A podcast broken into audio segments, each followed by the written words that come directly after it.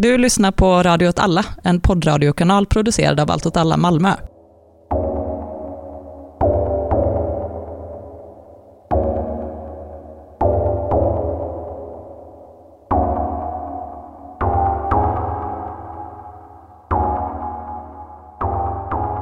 och välkomna till Eld och rörelse. Det är jag Martin, med mig har jag Myran. Hej hej, välkommen själv. Och idag har vi med oss en gäst. Gustav från Rojava-kommittéerna. Ja, precis. Tack. Och vi är med dig för att prata om eh, en bok ni precis har gett ut tillsammans med eh, Allt åt alla Malmö. Ja, precis. Det nya paradigmet. Precis, vi gjorde reklam för det i förra avsnittet va? Det gjorde vi, så nu uppfyller vi det vi har gjort reklam för. Känns ju alltid bra. Precis, man kan lita på oss. Du är med i Rojava-kommittéerna. Ja, precis. Det är jag.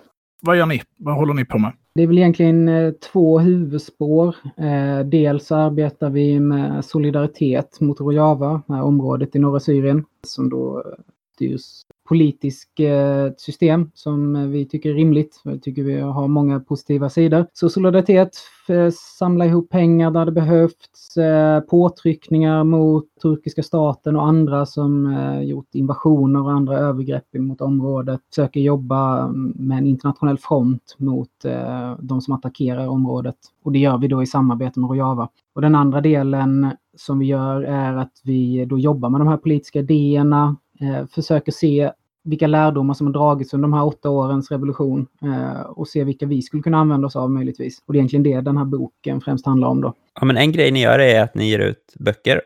Och det här är inte den enda boken ni har gett ut, utan ni har gett ut en hel radda. Böcker. Ja, men precis. Eh, vi har gett ut flera. Det är väl fyra stycken böcker innan, men då är det översättningar av Abdullah Öcalans eh, böcker som vi gjort tidigare. Det här är vår första egna bok, alltså som vi har skrivit själva. Ja, för att vi har egentligen upplevt att hans böcker kan vara lite svårlästa. Det är ett svårt språk även när man läser dem på originalspråket. Och vi, det finns liksom ingen enkel sammanfattning eh, av allt, hela paradigmet, en introduktion. Så det var egentligen det vi försökte göra här. Just det. det. Man känner ju verkligen att det är en eh, introduktionsbok när man läser den. Liksom, att det är en så grundläggande genomgång av massa olika begrepp och eh, ett synsätt. så. Ja, precis. Det är väl det vi försökte göra. Vi försökte också göra det på, på ett så enkelt språk som möjligt. Det är en sån grej då som vi upplevt tidigare att vi har haft problem med. Så att efter boken var klar så hade vi kanske tio pers som bara satt och gick igenom texten och sa det här ordet kan vi använda ett enklare ord för. Dels för att folk som inte läst politisk litteratur skulle ha enklare att läsa det eh, och också att folk som inte kan jättebra svenska ska kunna läsa den från början. Som vi har mycket kurdiska kamrater och andra också som är intresserade. Så vi har försökt liksom förklara på ett enkelt sätt och sen eh, ge referenser till andra böcker kanske, eh, där du kan läsa mer. Typ så. Det känns som en schysst vänstertradition att ha böcker om att läsa andra böcker. Ja, eller hur? Men Nej, det är inte en det- läsguide. Nej, men precis. Det är inte sidolitteratur på det sättet. Man kan läsa det här och vara så få ett, ett, ett relativt bra grepp om, om vad liksom, det politiska systemet innebär. Dels i form men också i praktik. Men sen om man så här vill sätta sig in i mer ingående så eh, finns det ju då referenser till andra böcker man kan läsa. Vill du göra reklam för de andra böckerna? Vad heter de? Eh, Det är ett gäng, men eh, det är ju Demokratisk nation, Kvinnans revolution, Demokratisk konfederalism. Så egentligen är det böcker som lite går igenom de, precis djupdykningar i de kapitel som finns i den här boken då. Skulle man Ja, kunna men precis. Eh, precis. Och så förutom då eh, de så är det ju Demokratisk nation som sagt och Krig och fred i Kurdistan, vilket vi också gett ut. Eh, så det är i, i princip så är det ju djupdykningar i eh, de olika delarna och kapitlerna i vår bok. Så är det. Och arbetet med boken, hur har det Mm. gått till? För det är ju någonstans, boken tolkar ju någonstans då Öcalans texter. Han Mm. menar, det är ju ganska återkommande eller så, refererat. Jag vet inte hur jag ska uttrycka det här på... Vem har bestämt den tolkningen? Ja, men precis. Mm. Jo, så eh, här är det. I, eh, det. När vi har skrivit de här översättningarna tidigare så har vi upplevt som sagt att det inte riktigt fanns en, en, en sammanhållen bild av alltihopa. Det var svårt att få ett övergripande liksom, grepp om alltihop, även för oss som är väldigt engagerade i det. Så det vi gjorde då var att vi bjöd in eh, en som heter Havin Guneser som är ansvarig för översättningen av Öcalans böcker till eh, både tyska och engelska från eh, turkiska. Då. Och hon sitter ju på allt material, hon är inte klar med alla översättningar. Allt det här materialet finns inte ens på tyska eller engelska än. Så Okej. Vi bjöd in henne för att liksom köra en genomgång av allt. Och det var egentligen två utbildningshelger eh, som vi körde. Eh, totalt kanske, vad är det, ja, fem dagar kanske totalt. Något sånt, fem, sex dagar. Där vi hade föreläsningar med henne, spelade in dem. Hon är väldigt bra föreläsare, väldigt pedagogisk så. Så vi spelade in det. Sen efter det transkriberade vi allt det materialet och plockade ur det hon sa och hur hon förklarade det. Fast skrev det liksom i egna ord. Men det är egentligen hennes eh, då djupa kunskap och det hon kan om det här, vilket hon är i princip den absoluta auktoriteten i Europa, som har lagt grunden till boken.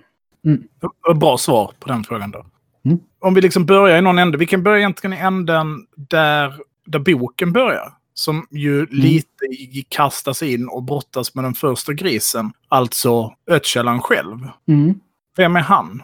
Tänk att du är en lyssnare som mest har varit här för att höra olika stridsvagnsmodeller. Mm. Vi pratar mest om att vi pratar om stridsvagnar. Vi pratar inte så ofta om stridsvagnar. Men, men tänk att du är den lyssnaren. Vem fan är Öcalan? Ja, eh, precis. Eh, Öcalan är ju då eh, en av ursprungsgrundarna till det som är PKK, alltså Kurdistans arbetarparti, eh, som bildades under 70-talet i eh, Eh, i Turkiet. Det, från början då var det liksom en, en marxist-leninistisk grupp som kämpade för ett fritt Kurdistan i likhet med många andra nationella befrielserörelser, typ FNL i, i Vietnam och... Eh, FARC kanske? FARC, ett annat exempel och... ETA. heta, hela det gänget. Ja, men det var ju en våg som gick under den tiden. Eh, det var väldigt poppis. Så han var en av ursprungsgrundarna och en av dem som liksom drog samman ett gäng kamrater för att eh, då etablera den här rörelsen på 70-talet. Och från början, tidigare innan det, så var han ju engagerad i den turkiska vänstern. Eh, där han då försökte dels jobba med det han såg som viktigt med socialism och kommunism. Men också då lyfta den problematiken kurderna specifikt upplevde i eh, Turkiet. Vilket då är i princip så är den staten bygger på en enhetlig, en homogen massa av eh, medborgare. Du kan inte vara något annat än turk i Turkiet. Eh, men kurder kan också vara turkar, bara de erkänner sig som turkar. Det, det, är inte en rasism i den meningen att du måste ha rätt gener, men du måste vara turk. Du kan inte mm. ha en annan kultur, du kan inte ha ett annat språk eller annan dans och så vidare. Det är också något armenierna till exempel fick uppleva. Ganska, ganska marxist-leninistiskt också. Jag tänker på när man jobbade med EU-migranter som i många fall ju var romer. De som var från Rumänien beskrev ofta att det var bra under, vad fan heter han? Ceausescu. För att... Då var alla rumäner och ingen var... Det spelar ingen roll att du var rom, för du var rumän. Så det är ett annat perspektiv på samma... Ja. Så, så det, men det man upplevde från den turkiska vänstern var ju att en väldig motsträvighet till att prata om eh, kurderna som ett eget folk och som problem som de upplevde egentligen. Att, att det såg som nationalism mer eller mindre. Och eh, det var väldigt stora problem i den frågan. Så att, eh, till sist bestämde man sig då för att skapa något eget med målet att lyfta kurdernas problem men samtidigt kämpa för liksom, eh, ett rimligt socialistiskt styre av eh, ett Kurdistan och eh, sedan förenas med eh, den turkiska vänstern. Det var slutmålet egentligen. När du säger ett rimligt, var de inte marxist-leninister? Liksom, jo, precis. Rimligt i deras... Men ja, det, det pågick ju till 90-talet, den här kampen då med PKK och eh, Öcalan som ledare för PKK. Och någonstans där under 90-talet, början när Sovjet föll eh, och man såg lite vad de, de nationella befrielserörelserna, vad deras, vad deras kamp hamnade i och man såg vad som hände med Vietnam och man såg vad som hände med i Sydafrika och så vidare, att de ändå liksom, det blev inte det här socialistiska samhället de tänkte att det skulle bli. Och man såg var Sovjet slutade och man var liksom så, det här kanske inte var det vi ville. Men snarare ändå förkasta att allt med socialism är skit och att det bara leder till pest. Så gjorde man analysen så, okej, okay, de kamraterna som genomförde de här revolutionerna, de här kamperna, det är ju kamrater, men de verktygen de valde efter var kanske inte de bästa. Så vad skulle vi kunna göra annorlunda? Så det hade man stora debatter om under 90-talet. Sen greps Öcalan och hamnade i fängelse eh, i Turkiet på en ö där han har suttit isolerad Imrali nu i en himla massa år. sen 97. Och i samband med det så var det liksom stora omvälvningar i organisationen. Så här, var ska vi ta vägen och så vidare. Vilket till sist landade i någon form av eh, frihetlig socialism kanske man ska kalla det, eller då demokratisk konfederalism som de har valt att kalla det själva. Eh, men egen ideologi som är hopplockad av massa olika saker de tyckte var vettiga. En intressant grej som jag tänker på med den här grejen Mm. är att du säger att det började i liksom den turkiska vänsterns ovilja att på något sätt ta den kurdiska frågan. Men Mm.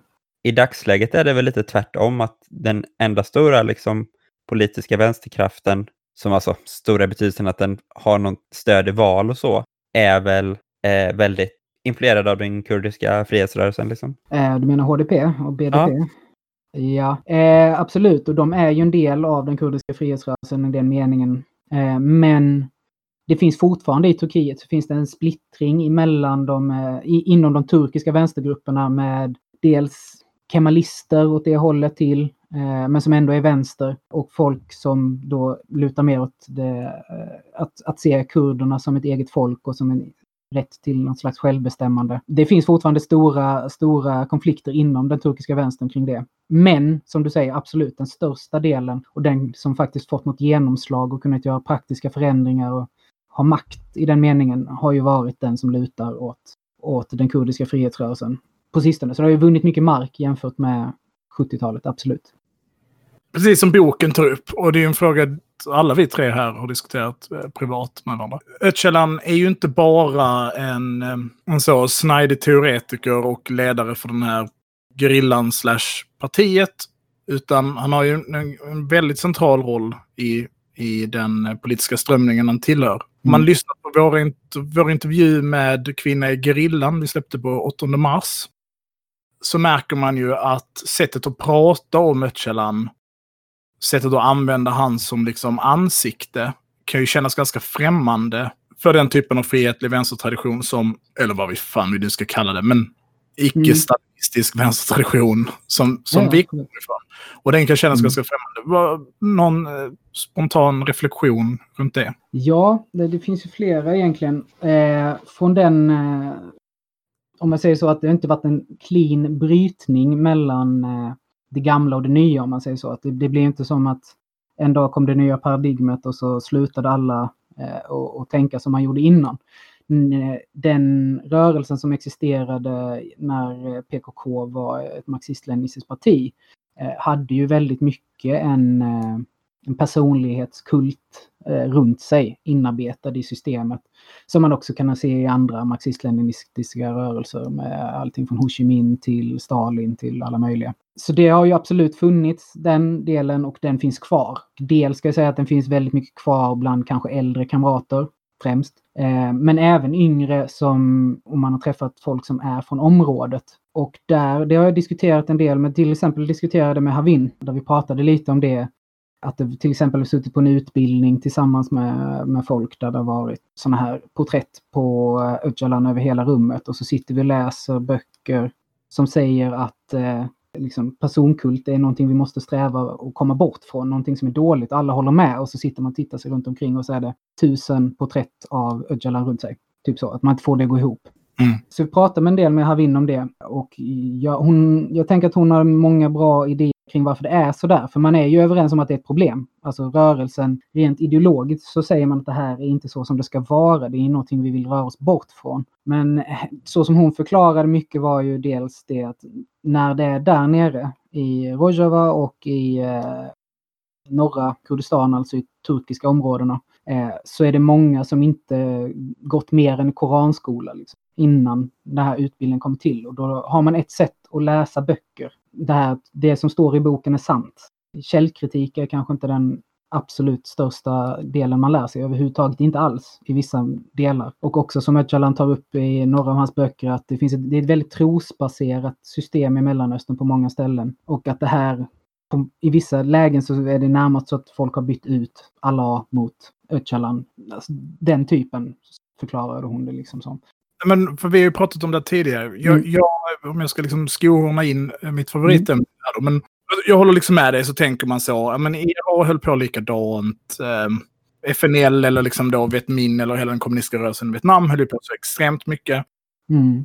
Eh, subkommendant Marcos, Mm. finns det koppling till den militära kampanjen på något sätt? Förstår du hur jag menar? Alltså att, Mm. Att han också ses som någon typ av överbefälhavare, även om man ju såklart inte det är det i praktiken på något sätt. Mm. Det skulle ju vara ett stort misstag av Turkiet ifall de lät, eh, lät han sitta och surfa och ha en mobiltelefon. Men, men alltså, Han har ändå fått ut ord.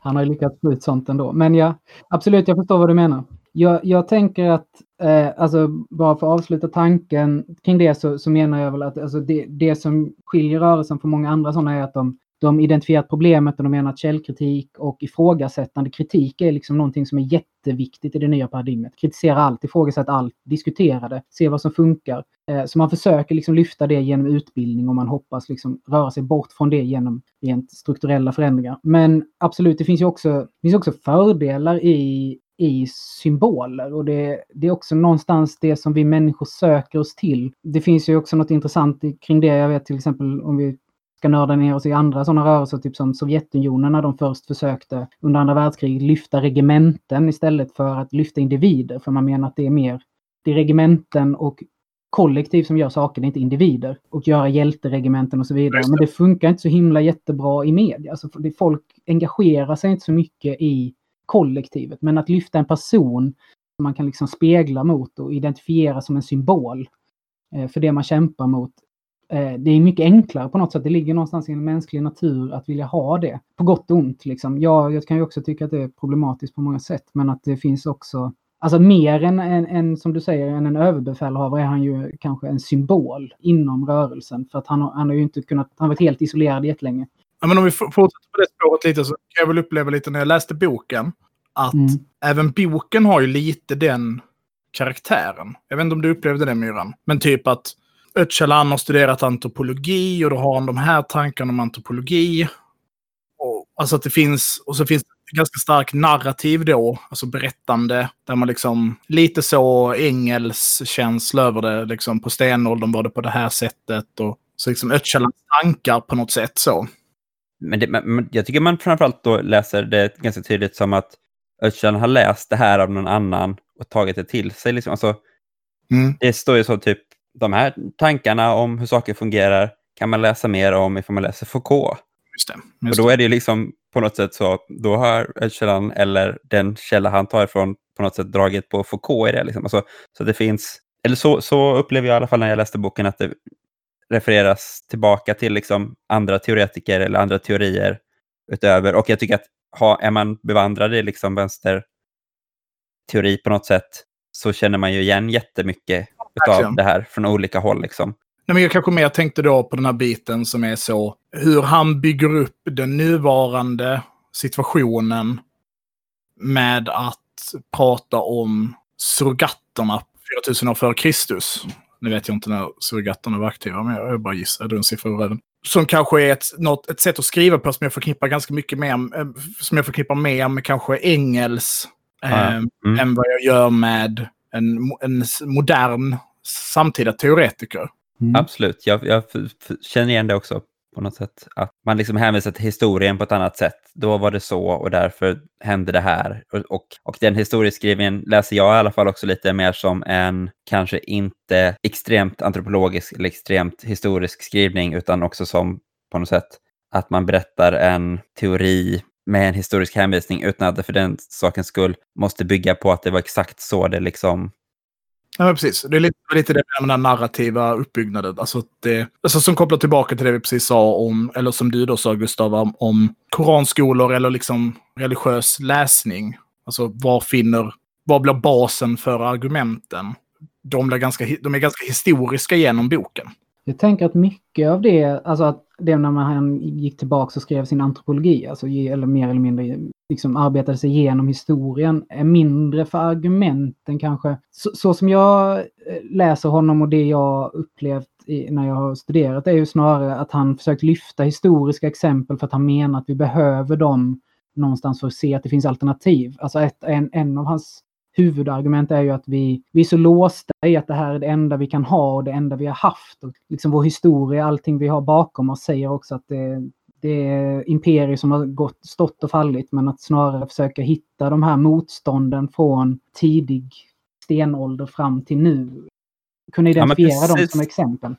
Ja, men jag tänker, är inte det lite det vi sa, att det man vill hitta är ett narrativ liksom i som berättar om en utopi på något sätt genom att prata om hur det var förut. Men jag, jag menar att Sen så finns det ju, ifall man vill götta ner sig i antropologi så finns det ju massa argument man kan göra för att vi vet inte hur det var fram och tillbaka och liksom så. Men det är inte det viktiga, utan det viktiga är att man kan beskriva liksom en annan värld för mänskligheten utifrån att prata på det här sättet. Liksom. Jo, absolut. Jag tror, jag tror att det är mycket det det handlar om, men kanske mer utopi då snarare prata om, alltså så här, försöka hitta de exemplen man har på motstånd och och försöka lyfta dem för, för att någonstans bräcka den här bubblan som kapitalismen ändå har lyckats bygga upp nu, kanske de senaste 20 åren på ett sätt som vi kanske inte sett på väldigt länge. Alltså så här att de ungdomar speciellt som växer upp nu, växer upp i en värld där de tror att det här är allt vi någonsin kan ha. Alltså på ett sätt som kanske folk som upplevde Sovjetunionen, inte att det var den härligaste platsen på jorden, utan snarare att det var ett alternativ. Som att det finns andra verkligheter, det finns andra saker som kan hända. Det. det. finns inte bara en väg. Eh, Kapitalismens totalitet liksom är... Ja. Precis, att den liksom har, den, den är så insupen i allas själ och hjärta och hjärna att det liksom finns bara idén att vi kan ha något annat känns så avlägsen, till och med från politiska aktivister. De, många tror ju inte på det politiska arbete man gör, liksom, Nej, saker jag upplever. Eh, så att man, man har svårt att, att ens föreställa sig något annat det kan man väl säga då, vi ska fortsätta med spontana reflektioner av att läsa boken, så var det väldigt länge sedan jag läste den. Det var länge sedan jag läste politisk teori generellt. Jag nördar ner mig i andra saker just nu. Men det var väldigt länge sedan jag läste en så framåtdanande och positiv bok. Okej, okay, så här kan jag väl säga det också. Jag tycker man borde läsa den. Jag tycker man, framför allt så tycker jag att man borde ha den i sin bokhylla. För att det är väldigt häftigt att ha ett politiskt dokument som man fattar att det är någon som labbar med det här just nu. Mm. Till skillnad från många andra politiska dokument, eller andra texter man har som är så smart kille i Frankrike skrev en bra text. Den kommer inte användas till något riktigt liksom. Utan att man läser det här så fattar man, okej, okay, nu läser jag liksom ett, en text som berör resonemang och tankar i en levande stark rörelse på något sätt. Och det är ju häftigt med den. Mm. Och absolut som introduktion så är, mm. den, ju, är den ju spännande. Jag tror, alltså för egen del, alltså jag håller med också att jag skulle säga, skulle inte Rojava finnas, alltså som ett politiskt projekt, så skulle den här boken vara mycket mindre intressant för mig med. Eller så, för det, på något sätt så sätter det en annan tyngd i det, att vi har exempel på där det prövas och, och liksom finns på riktigt. Men också att det absolut intressantaste för mig, vi har haft den här texten nu i tre år, vi har testat den i olika studiecirklar och så. Eh, bland annat, som Myran har varit med i en studiecirkel. Alltså det, det absolut intressantaste med den här texten då som vi har suttit och testat är ju just att studiecirklarna, alltså diskutera den tillsammans. Inte som en absolut sanning, men snarare som hur ser det här ut i våra liv? Hur skulle du reflektera över det här? Stämmer det? Stämmer det inte? Hur skulle det kunna se ut för oss? Alltså snarare sätta igång en sån diskussion som kanske handlar mindre om boken, men mer om våra liv och hur vi skulle kunna strukturera de här. De diskussionerna har varit extremt intressanta. Vi har försökt plocka ihop folk från olika rörelser och från olika håll för att ha lite liksom, så diskussioner. Jag upplevde det som väldigt givande. Jag vet inte vad du kände Myran när du var med, men jag har tyckt att det har varit great att göra just den grejen. Ja, men eh, då var det på den här boken Make Royava Green Again, eller på svenska Jaha, det var den vi hade tillsammans. Okej, okay, ja. Mm. Jag gör och jag var grönt igen. Mm. Precis. Mm. Och det tyckte jag absolut var väldigt givande, de eh, diskussionerna som, som sprang ur den liksom cirkeln eller så som man hade tillsammans. Det var också väldigt kul för att då kom det ju folk från lite olika håll på den studiecirkeln. Liksom de som var mer från någon sorts eh, landskaps stadsplaneringsperspektiv och de som var mer från då allt åt alla, bara rent politiskt så kanske, och de som var aktiva i miljöorganisationer och så. Och det tyckte jag blev en mm. väldigt intressant mix i den diskussionen. det är jag som blandade ihop. Jag trodde det var nya paradigmet vi hade. Men jag, jag håller med. Och det var samma när vi haft nya paradigmet-diskussionen också. Vi har haft den med mycket folk eh, från olika håll. Liksom. Just den diskussionen tror jag att det, man har mycket att vinna på och som, som ger väldigt mycket för att man känner också den här framåtandan i, i sitt egna och kan liksom experimentera med bryta den bubblan. Alltså kan, vad kan vi göra? Vad kan vi göra här? Liksom? Det, det tror jag är starkt. Då blev väl den viktiga frågan i det blev på något sätt då hur mycket, hur mycket av de, de, den här textens eh, poänger eller liksom, används i praktiken i, i Rojava? Det är ju en grund till mycket. Eh, och det finns ju saker som är liksom 100 det här det här nabbar vi inte på. Till exempel då med att man ska ha en, i alla beslutande församlingar ska det finnas en manlig och en kvinnlig eh, om det är en ordförande så är det alltid en manlig och en kvinnlig ordförande. Sådana grejer. Eh, det är liksom inskrivet. Det finns något som heter Rojavas eh, sociala kontrakt. Ja, men det, det, finns ett sånt där det står allting eh, som är specificerat med grunden i den här ideologin. Då. Men det är en sån sak. Det är också att beslutande församlingar ska ha en viss procent kvinnor alltid för att det ska kunna fattas beslut. Det är saker då som att alla etniska grupper ska ha rätt till eget självförsvar och så, så vidare. Men som också ingår då i det större försvaret av hela Rojava. Eh, så att yezidier har sitt, eh, kvinn, kvinnorna har sin egen såklart då, men eh, ja, alla grupper har den delen, ett rätt till eget självförsvar. Det står ju också i boken och tas upp. Just de här grejerna om att industrin ska vara ekologisk och så vidare hanteras ju inte jätteväl för det finns inte så mycket industri överhuvudtaget liksom, där just nu. Så den är jävligt ekologisk? Ja, precis. Det är extremt ekologiskt för det finns liksom inte. Typ. Men däremot så är det ju väldigt mycket, så håller man ju på med ekologin väldigt mycket till exempel med att plantera träd, försöker ta tillbaks öken, eh, avsalta mark. Vi har ju varit med från Allt alla och Java-kommittéernas sida med att bygga ett, eh, en kompostanläggning för en hel stad mer eller mindre. Som samlar in eh, matavfall som sedan blir gödningsmedel för åkrarna. Sådana här saker. Och det är ju inte bara heller för att det står i bok som man gör det. Det är också för att hela området är under blockad. Så det finns liksom inget sätt att få in gödningsmedel och annat. Så det är också en någonting som är tvunget. Men också med energi, man eh, jobbar med solceller, och, vilket är ju rimligt. Men så absolut, det, fin- den här, det här är ju liksom en grund. Men eh, den här, som det också skrivs om i boken, det sätter på något sätt en ram vad vi kan jobba med. Sen är ju det här liksom en ideologi bland många andra. Det är ju inte tvunget att man i Rojava ska tycka att eh, det här är det bästa i världen. Utan snarare att man kan erkänna den här ramen då av eh, kvinnors frihet, eh, ekologi, eh, direktdemokrati att man känner att det funkar och, då, och att man kan jobba inom den ramen. Sen kan man hålla på med alla möjliga idéer eh, i övrigt. Eh, det finns ju väldigt mycket olika partier och idéer i Rojava. Så är det. Det är liksom något strikt eh, antikapitalistiskt perspektiv. För, för det mm. tänkte jag när jag läste boken. att Det finns ju en, en kritik mot kapitalismen. Mm. Men det finns en kritik av kapitalismen som jag kanske mer känner igen från ett, eh, ett kanske socialdemokratiskt håll. Mm. Alltså kapitalismens processer behöver begränsas på något sätt.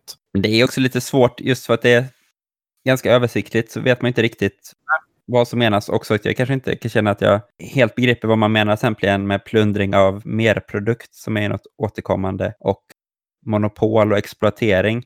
För jag menar, de sakerna kan man ju prata om på ett sätt där det verkligen betyder kapitalismens avskaffande. Men så skulle man kunna prata om dem på ett annat sätt också. Så det är lite så, ifall jag tolkar det som jag vill så håller jag med 100 procent. Men jag kan tänka mig att andra tolkar på andra sätt och det avses på andra sätt också. Jag tänker att alltså det, det finns ju en antikapitalism i rörelsen som är så att det här systemet borde inte finnas. Det, det dödar vår planet, det eh, dödar våra människor, det dödar allt. Eh, vi kan inte fortsätta leva så. Kapitalismen måste bort. Men samtidigt är man så, för det är också en återkommande kritik även bland folk som är positiva till Rojava, till och med de som är där nere och slåss för Rojava, eh, bland olika till exempel turkiska kommunistgrupper och så, eh, att Rojava inte är tillräckligt antikapitalistiskt, att man inte avvecklar bytesvärde och ja, alltså kapitalismens strukturer. Men då är man ju också som det står i boken på något ställe från Rojavas sida så att ja, vi är ett litet land, inte ett land ens, ett litet område omringat av kapitalistiska ekonomier som vi måste agera med. För att vi, vi, har, vi är inte självförsörjande. Det finns ingen möjlighet för oss att inte agera på en kapitalistisk marknad. Så i någon mening menar man väl att kan avveckla kapitalismen som ett litet område och, och, få det funka i nuläget. Och det vet jag också att jag läste för länge sedan en, en introduktionstext till, text i Rojava som då menade att i Rojava finns det bara bitcoins och i Rojava eh,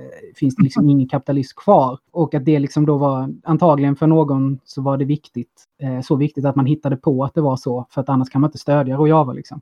Ja, jag har ju läst kritik mot Rojava som är så, eller förlåt, kritik mot Rojava som är så de har fängelser. Mm. Det innebär att de är som alla andra. Alltså, och, och, det är ju jättelätt när man sitter, ja, som vi gör nu då i någon mening, med mm. liksom en dataskärm och har idéer om mm. hur världen ska fungera. Mm. Så min kritik var nog inte gentemot hur det sköts i Rojava idag, utan kanske mer hur, vad Öcalan faktiskt säger om vad han menar är kapitalism.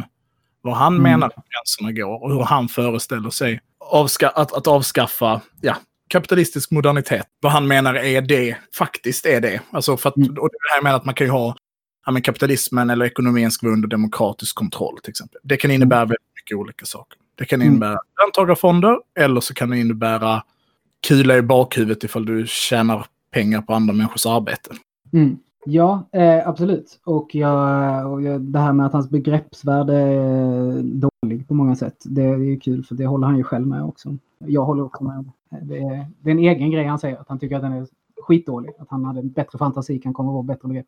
Men ja, ja absolut. Eh, och eh, det jag har läst av honom Eh, och jag är inte världsbäst påläst på honom heller, ska jag inte säga. Men det jag har läst av honom är liksom att eh, vill avveckla kapitalismen i den meningen som eh, alltså vi alla är överens om vad kapitalismen är, men snarare hur det ska ske eh, är ju som han då beskriver det, att när vi kan ha ett fritt utbyte mellan eh, områdena, områden, när vi är självförsörjande så kan det ske. Eh, och före det kan det inte ske. Och då talar han ju om det han kallar moralisk kapitalism. Alltså så länge vi måste ha kvar delar av kapitalismen så måste den vara så moralisk som möjligt. Eh, det är också en sån diskussion jag har haft många gånger med olika eh, folk från till exempel anarkistiska grupper och sånt som tycker att det är, är väldigt problematiskt. Och det kan jag också tycka. Eh, men det är väl också någonting i det, i det som är eh, det är inte jättehårt definierat hur det ska ske i något av det som är skrivet som jag har läst. Utan det vill snarare lämnas till eh, rörelsen och till folk att arbeta med. Det är också en sån sak som, det är en lätt utväg att säga att nej men jag definierar ingenting och så får ni komma på det själva för att det, jag ska inte vara framtidens kock i soppan, du vet hela den grejen. Men det är ju också någonstans när ett samhälle byggs upp just nu och har liksom en vision om hur det ska vara antikapitalistiskt, eh, så är det väl också på något sätt rimligt att låta de som lever i det samhället jobba på sätt för att röra sig bort från det snarare än att han sitter i fängelset och dikterar det. Eh, men absolut, det finns problem i det också. Jag, det, det, det är både och. Men man tänker då, om vi då återigen till det praktiska, hur, hur är lönesystem? Alltså om vi då tar det väldigt handfast. Pengar finns kvar, det måste ske, det måste ske ett utbyte och så vidare, allt det vi har sagt tidigare. Men där nere, politikerklassen, som ju i någon mening existerar i administrationen, alltså människor som jobbar med administration. Hur ser deras Mm. levnadsstandard ut i relation till en, en bonde, eller vad det nu kan vara? Mm. Det jag har sett av politiker, jag kan inte säga, jag är inte inläst på deras lönebelopp och hur de betalas ut och så vidare. Det har jag ingen koll på. Men eh, när det jag har sett av de politiker som är liksom kändare eh, så lever de ju inte i några speciellt överdådiga liv utan de lever ju som vanligt i, eh, i, i städer. Mycket av den kurdiska rörelsen där du jobbar politiskt bygger ju på att du får, du får betalt i meningen att din hyra betals, du får pengar för att gå och köpa mat och kläder och så vidare. Men det är det, du får liksom inga pengar att lägga på hög men däremot så är rörelsen där och betala för din rakhyvel eller vad det är nu du behöver varje gång du behöver det.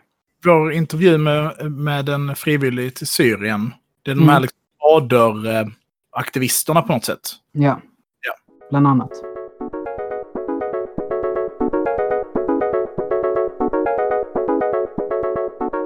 Etnicitet är ju något som är väldigt återkommande i boken. Inte minst eh, den kurdiska frågan, så att säga. Som jag upplever att boken ganska mycket beskriver som en homogen grupp. Okej. Alltså så. Mm, jag vet inte, jag kan väl ta fram ett exempel här, men, men, liksom så. Kurderna har blivit utsatta för det här. Kurderna är Mm. det här. Kurderna Mm. historiska roll är det här. Och just etnicitet eller folkgrupper. Och det, kan man ju, det är ju inte så konstigt ifall man tänker på historien som det kurdiska arbetarpartiet är sprunget ur.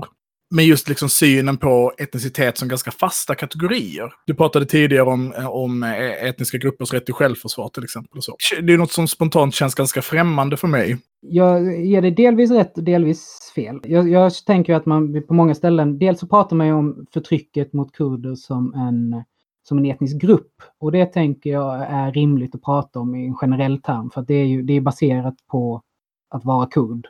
Eh, eller att uttrycka sin kurdiska eh, etnicitet, sin kurdiska identitet, eh, musik, språk och så vidare som folk huggs ner för i Turkiet fortfarande dödas. Så där tänker jag att det är helt rimligt att prata om kurder som en, en samlande grupp, en enhetlig grupp. Men däremot så, så, upplever jag ju också att i boken att man pratar om kurder inte som kurder tycker samma sak. Till exempel pratas det på flera ställen om KDP, den nationalistiska delen av, av den kurdiska rörelsen. Om att man i början av PKKs historia fick kämpa jättemycket om att överhuvudtaget etablera ett narrativ om att kurdisk identitet var någonting att ha överhuvudtaget. Att man lika gärna kunde gå upp i den turkiska identiteten och att det var okej. Okay. Det kan vi leva med och så vidare.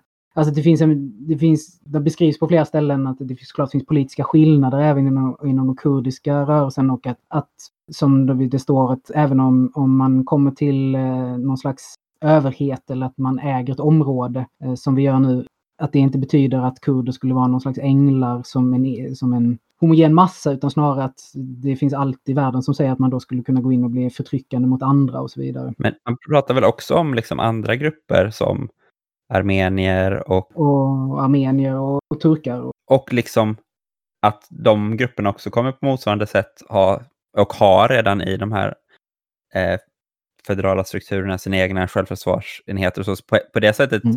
beskriver man ju ändå ett system som gäller alla grupper. Då, liksom. alltså, även ifall det handlar om olika etniska grupper så är det ju inte bara den kurdiska gruppen man pratar om. Nej, och det, det jag tänker som, eh, som man får tänka på, eller det, i det perspektivet som jag tror att man får tänka på är att det inte handlar om etniska grupper exklusivt, utan det handlar om identitet. Vad identifierar jag mig som? Det är inte bara eh, de etniska grupperna då som har självförsvar, det är till exempel kvinnor som har eh, egna grupper och egna partier och eget ungdomar generellt.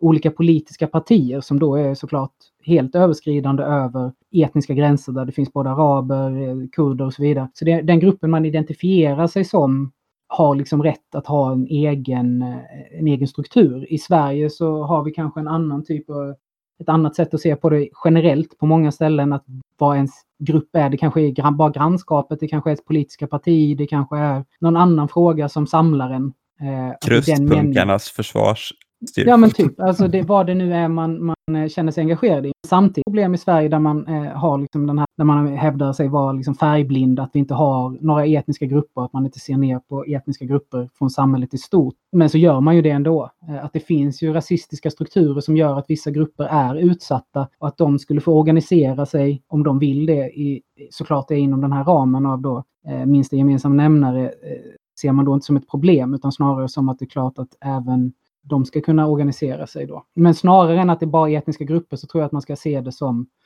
eh, identiteter. Om det är religion, om det är politiska projekt, om det är olika, om det är könstillhörighet och så vidare. Det är snarare det som är eh, det definierande. Att det kan se olika ut på olika platser. Liksom. Alltså kategorier på något sätt, samhälleliga kategorier, positioner inom samhället. Ja, där man identifierar sig. Och då mm. kastar vi oss raskt vidare in i nästa fråga då. Du nämner könstillhörighet här vid en punkt. Mm. Lyfter det själva i boken, men liksom sådant sätt att beskriva kvinnlighet. Mm. Eh, liksom som moderns roll i barnets liv, kvinnans roll genom historien. Så det, det, ni, jag tror att ni själva eh, tar upp att liksom man inte ska förstå det som en essentialistisk idé om kön. Mm. Men det känns ganska återkommande i texten att det finns liksom en idé om kvinnoskap mm. i, i, i texterna. Mm.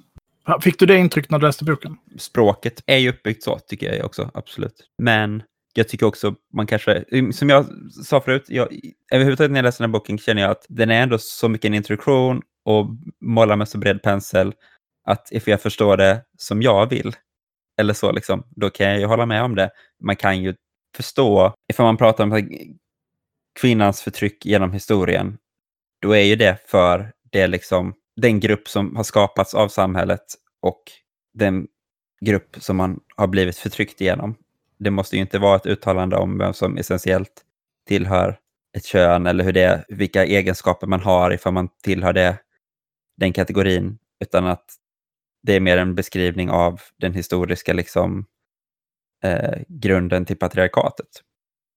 Mm. Jag skulle säga att det, det, finns många sätt att se på den frågan. Jag skulle säga, först och främst skulle jag säga att eh, det absolut finns en, en tendens inom den kurdiska rörelsen att ha väldigt binärt sätt att se på kön. Att det har funnits åtminstone och att det finns på vissa håll. Men att man samtidigt är väldigt öppen för andra idéer kring hur, hur man ser på kvinnorna och hur man ser på kön och könstillhörighet.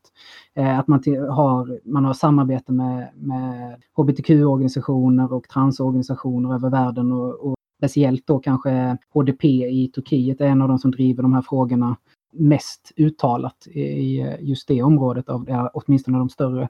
Men att i texten, till exempel det du tog upp där om modern och barnet, eh, det, det, där är det precis som Myra säger, där pratar man om det i ett sammanhang om varför man menar att kvinnans roll under eh, stenåldern var viktigare för barnet, för att hon kunde amma barnet eh, och därför var viktigare än mannen i just det sammanhanget. Mer ansvar på det sättet och så vidare. Det är, det är inte att man identifierar kvinnan, att det är essentialismen i meningen att kvinnan måste amma för att det ska vara en kvinna. Liksom. Så. Men samtidigt som sagt, ja, det finns, en, det finns eh, tendenser till, till väldigt binärt sätt att se på det, men man är öppen för diskussion. Och sen skulle jag säga att egentligen den här delen som heter då demokratisk nation, där man går igenom de här punkterna för hur, vi, hur man menar att man ska se på sig själv och sin roll i livet inom det här, alltså de mer filosofiska delarna. Där under punkt fyra, det som heter det fria partnerlivet, där pratar man ju mycket om att just, alltså vikten av att identifiera sig själv.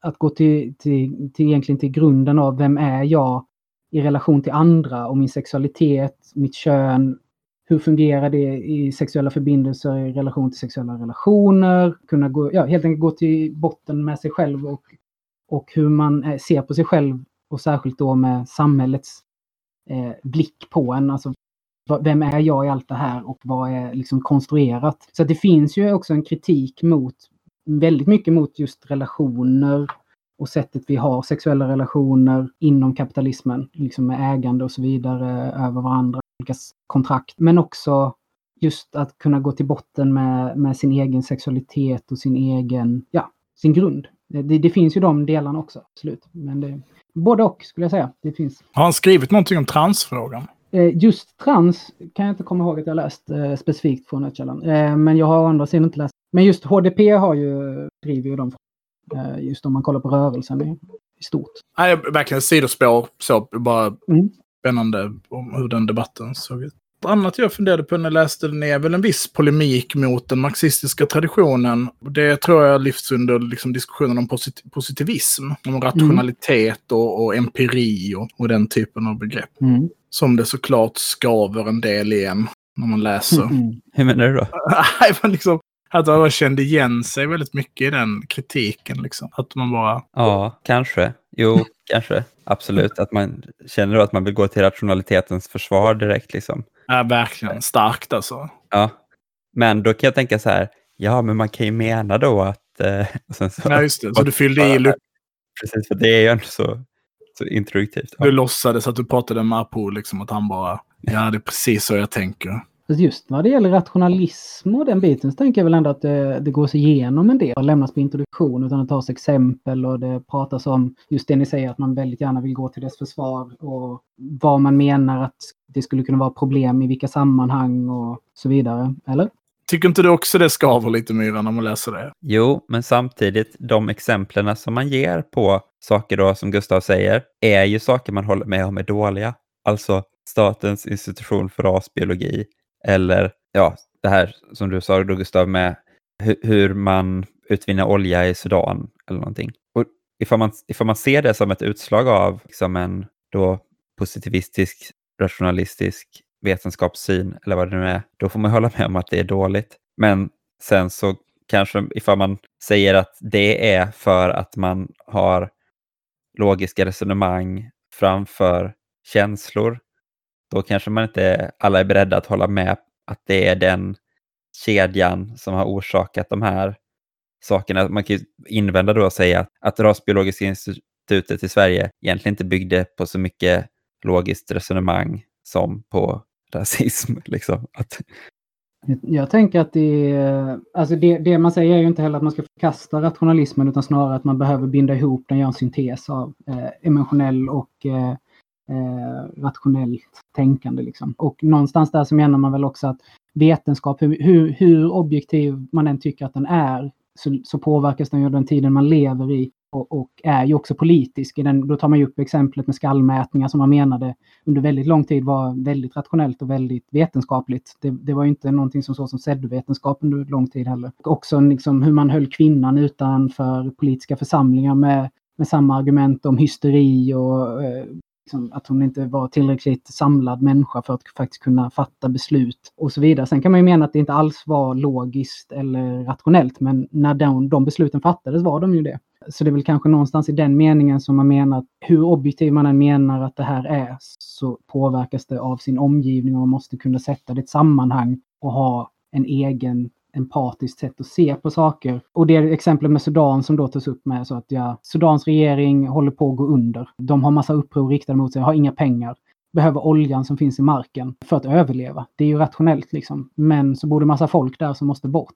Det är också rationellt för att klara det. Men för de människorna som lever där betyder det död och fördrivning. Så att då har det inte kopplats ihop med en emotionell tanke liksom. Så det är kanske så. Jag vet inte, förklarar, men ja. Eh, typ så. Jag tycker det är spännande att det på något sätt är ändå en stark liksom, postmodernistisk influens här då. Mm. Och sen så håller jag väl med i den kritiken i stor utsträckning. Men det blir ju lite vad man sätter som alternativet till det på något sätt. Och, och vad, för jag tänker att när man säger att man måste förstå, att man måste blanda emotion och logik i samma, liksom, då, då kan man ju väldigt lätt hålla med om det. Men man kan också se att människor som säger just det tänker på ett helt annorlunda sätt än en själv och motiverar saker som man inte alls håller med om. Med just att nu är det mina känslor som eh, som är lika viktiga som ditt argument. Det, den, den diskussionen har vi också varit i. Ja. Jag tror inte det är det de är ute efter, eller det som jag skulle läsa det som. Jag tänker snarare att det finns ju politiska åsikter. Eh, och de försvinner ju inte bara för att man har logiska argument med lite känslor i. Men det handlar väl om att man inte ska stirra sig blind som vissa eh, marxistiska tänkare har gjort på liksom bara siffror och eh, statistik och logik eh, och experiment. Typ så. Kanske en mänskligare sätt att se på världen blandat med givetvis rationalism. Men följer han, följer han inte upp, eller följer inte texten upp det är väldigt roligt då? Du, du pratar om postmodernistiska influenser och så, med ett väldigt typiskt modernistiskt sätt att resonera. Med liksom the golden age. Att man går då från då rationalismen också innefattar den här idén om den linjära utvecklingen för människan. Men om man mm. tittar på det så kan man ju se då i, i jägar samlas den åldern så följer han upp följer texten upp med att resonera runt att medellivslängden var högre då innan vi blev bofasta och så. Mm. Vilket ju är väldigt modernistiskt, liksom tanken på att det fanns liksom en gyllene tidsålder. Det, där står ju också det att det absolut inte var en gyllene tidsålder som vi båda till, eller det snarare visar att det inte är en linjär utveckling. Att, att just det här att man samlas 10 000 pers i en tät Eh, klump som sen får massa sjukdomar och artros och sliter på åkrarna för att tjäna ihop sin mat.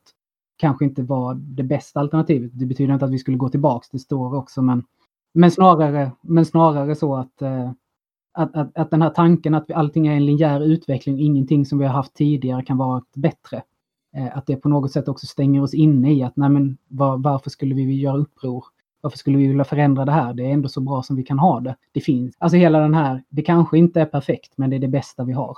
Typ så. Den grejen att ja, peta hål lite på den tanken snarare än att det är något man ska återgå till.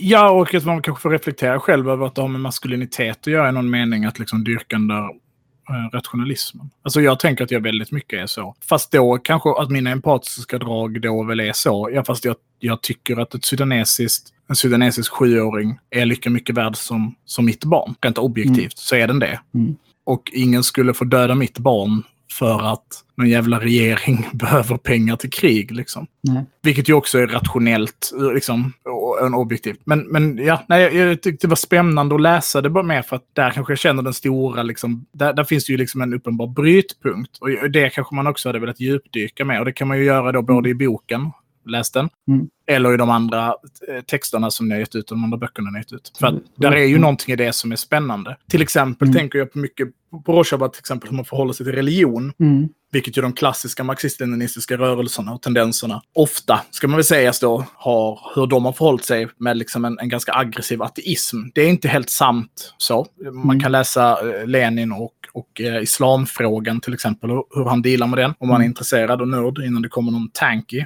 och, och Mm. pratar ateism. Men att sättet de, de, de jobbar med religion och hur man förhåller sig till Ja. religion i, i, liksom en, i en sekteristisk konflikt. För det är ju till stor del så bland annat syriska inbördeskriget då är, eh, är kategoriserat. Ja, jo absolut. Eh, där, det är intressant och det, som du säger, jag, tror verkligen det jag skulle vilja, till exempel den här diskussionen vi har nu, att sitta ner med folk och prata om det här på det sättet och, och reflektera och ha många olika infallsvinklar. Att det, är, det är sjukt intressant. Så jag uppmanar också alla, när vi kör igång med studiecirklar eller om folk vill göra egna, så gör gärna det. Vi har också studiefrågor längst bak i boken som man kan skicka in nya till. Det är en länk till eh, dem. Det är jätteintressant och jag tror att det är viktigt att prata om just för att liksom vidga de vyerna. Och att just det som gör det väldigt relevant är väl Rojava. Att ett, ett, område som haft så djupgående sekteristiska konflikter som du säger under så lång tid faktiskt lyckas på något sätt samla väldigt breda grupper och, och ha någon slags samhörighet i det. Eh, att hitta en samhörighet i olikheterna. Det, det är ju väldigt intressant just eftersom det sker gör ju, gör ju att det, det får mycket mer tyngd i också.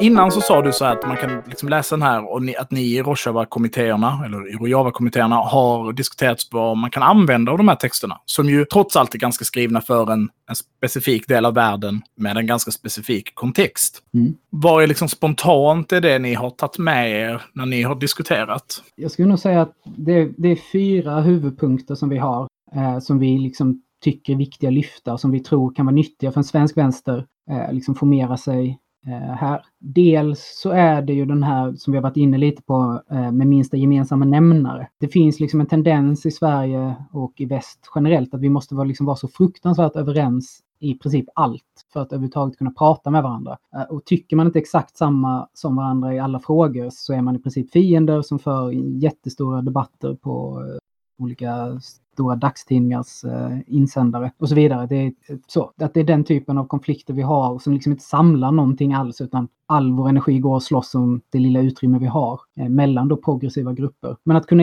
liksom egentligen identifiera den här minsta gemensamma nämnaren. Var skulle vår gräns gå för vad vi tänker att minimum för att vi ska kunna jobba tillsammans och se liksom en annan värld och jobba mot. Men ändå liksom ha hårda diskussioner med varandra. Att liksom hitta den på något sätt tror jag hade varit väldigt nyttigt och se, vad, se det liksom som ett sätt att samla en rörelse för att faktiskt kunna påverka mer. För vi är ju ändå fler än, än, än alla de här tusentals grupperna som eh, jobbar separat. Liksom. Det tror jag är en viktig fråga och någonting vi skulle kunna göra. Jobba bredare och försöka hitta det sättet att inte vara överens men ändå se sig som något delat. Den delen tror jag är viktig.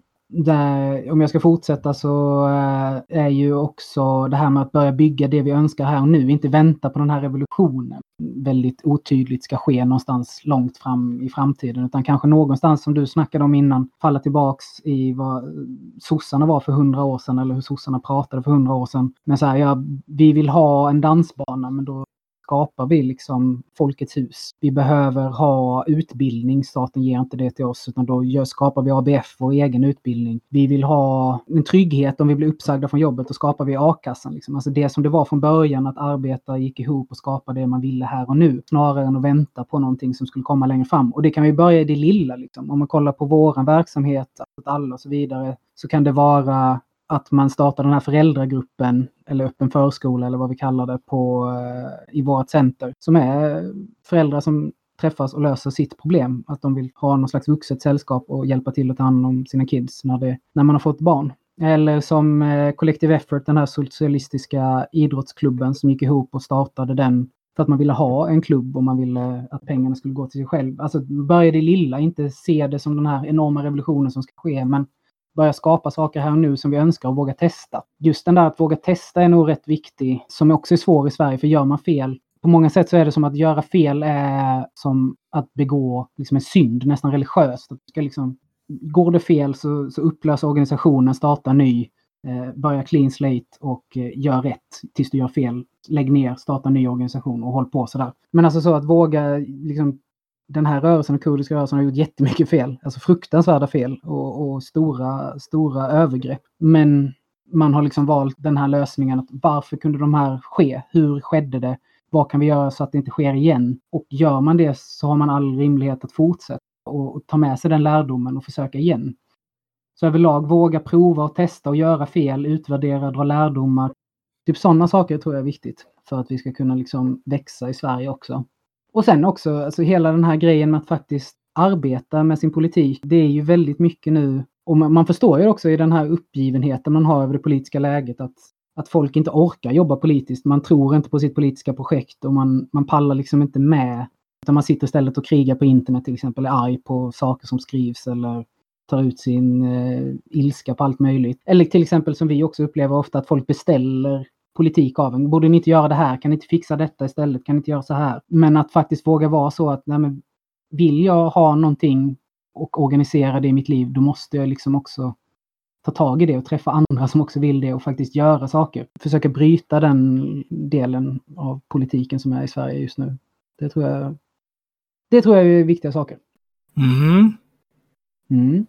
Någonting som, som kanske blir väldigt uppenbart om man, om man tittar på den, kanske mer då på den pågående eh, konflikten i Syrien, och, men som även går igen i boken, är väl att rörelsen då väldigt snabbt var redo på att aspirera på makt i, i Mm. ordets riktiga bemärkelse. Alltså att man kunde träda in och eh, ta över institutioner i samhället när eh, den syriska armén helt enkelt lämnade områdena. Har du några liksom, reflektioner kring det? Ja, eller det, det visar väl på något sätt att, att vara en rörelse.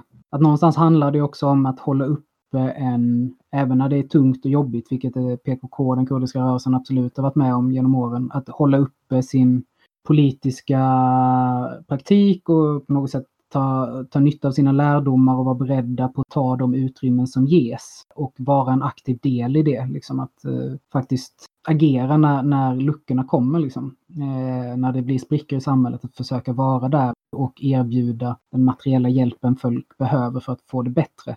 Och jag tänker att det är också saker vi har jobbat med här, till exempel nu i coronaperioden, att liksom när vi såg vad som hände och att folk hade problem med att handla mat och sånt, att, att Allt åt alla till exempel då och Rojava-kommittéerna eh, gick in och, och, och tog det utrymmet på något sätt och försökte hjälpa till med det här granne till granne och så.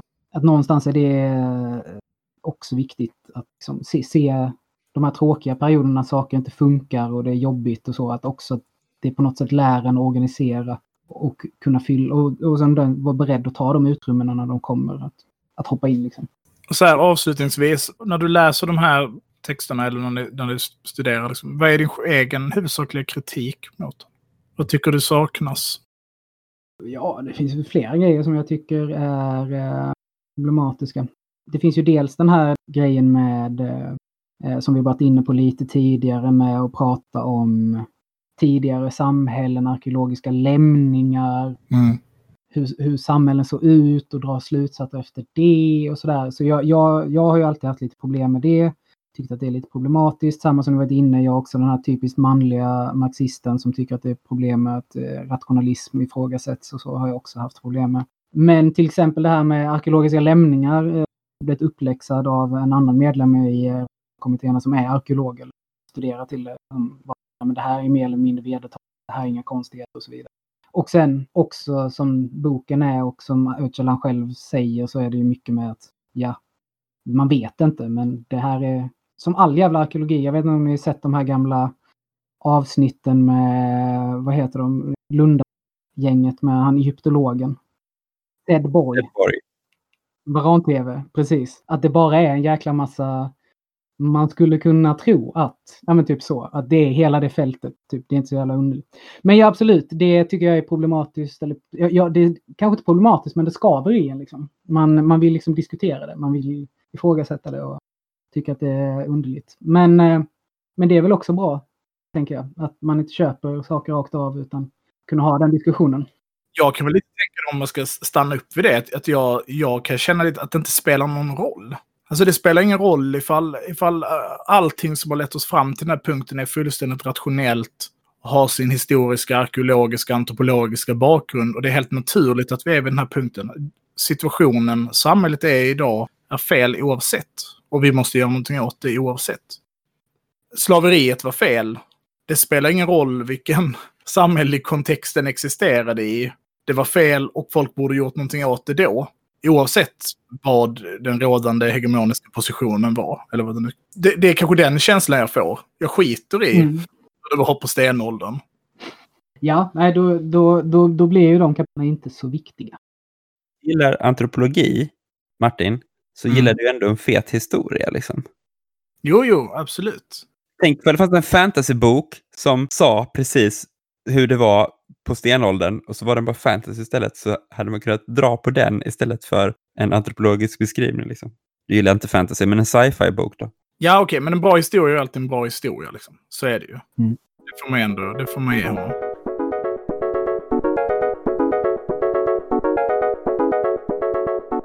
Ja, men jag säger väl eh, köp boken. Läs den med kompisar, kamrater i en studiecirkel. Då kan man ju diskutera alla de här sakerna som vi diskuterade nu. Och det är- väl den största behållningen jag tänker man har av eh, politiska texter överhuvudtaget när man delar dem med andra och eh, kan resonera om dem. Liksom. Och det finns som sagt jättemånga uppslag och liksom möjligheten att komma vidare och läsa något annat och prata om något annat i den, för den tar ju på många, många olika ingångar. Många olika, berör många olika. Hela samhället berörs ju i boken helt enkelt. Precis, och var inte rädda för att ta er an den. Det är nog en av de mest liksom, lättillgängliga... Bör inte vara någon tröskel för någon nästan. Nej. Nej, det skulle jag verkligen säga. Men han hade verkligen haft nytta av att ha någon fantasi, fantasifull person som hjälpte honom med... eh, Begreppen. Du, du får göra din, din lista istället för olika sådana eh, operation-namn det.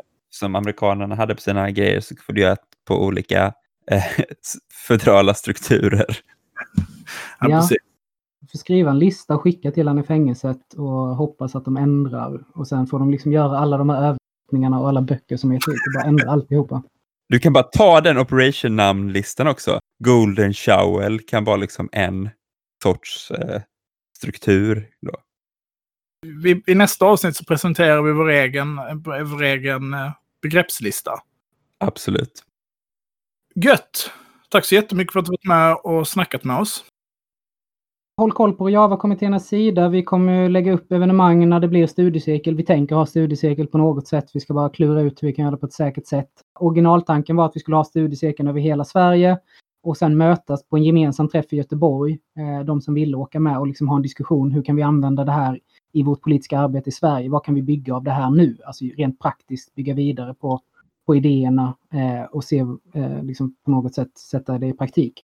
Eh, vi får se hur det blir, men eh, håll koll på vår hemsida, eller vår Facebook-sida, så ser ni när det dyker upp. Var köper man bokjäveln? Eh, det köper ni på Java-kommittéernas eh, bokförlag, eh, Heval förlag. Googla det så kommer det upp. Eh, eller bara Java-kommittéerna så kommer sidan upp och så står det bokförlag eller webbshop står det. Så det är bara att gå in och shoppa. Vi länkar det i avsnittsbeskrivningen. Rise Up för Rojava på Twitter, NCDK på Twitter. Allt åt alla Malmö på Twitter. Tack så mycket för att du ville vara med. Ha det fint. Hej då. Ha det gött! Tack så mycket, ha det gött! Hej hej!